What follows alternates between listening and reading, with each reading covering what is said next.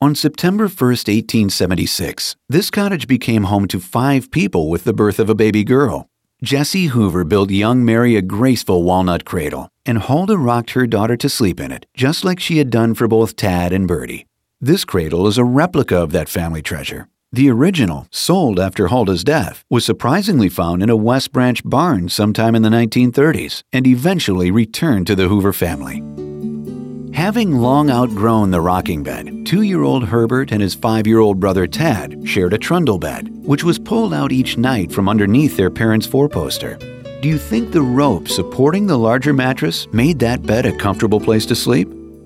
Decorative patchwork quilts, along with wool bedspreads woven on family looms, kept everyone warm when the wood stove's fire died out in the middle of the night. The dresser in the corner is very similar in style to the one grandmother Minthorn gave as wedding presents to each of her daughters, Huldah and Agnes. Made by Herbert Hoover's great uncle, a cabinet maker in Detroit, the drawers were once filled with household linens. The sewing machine, while not original to the family, is a reminder of Jesse's growing success as a businessman and how he provided for the needs of his wife and family. If you're wondering about what is covering the floors of the cottage, they're called rag rugs. American families in the 19th century practiced recycling long before we did.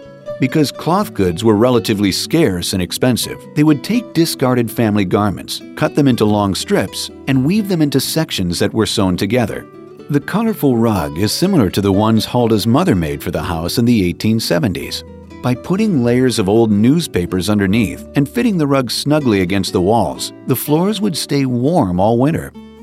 As you exit, take a moment to look at the partially enclosed and covered areas at the rear of the cottage.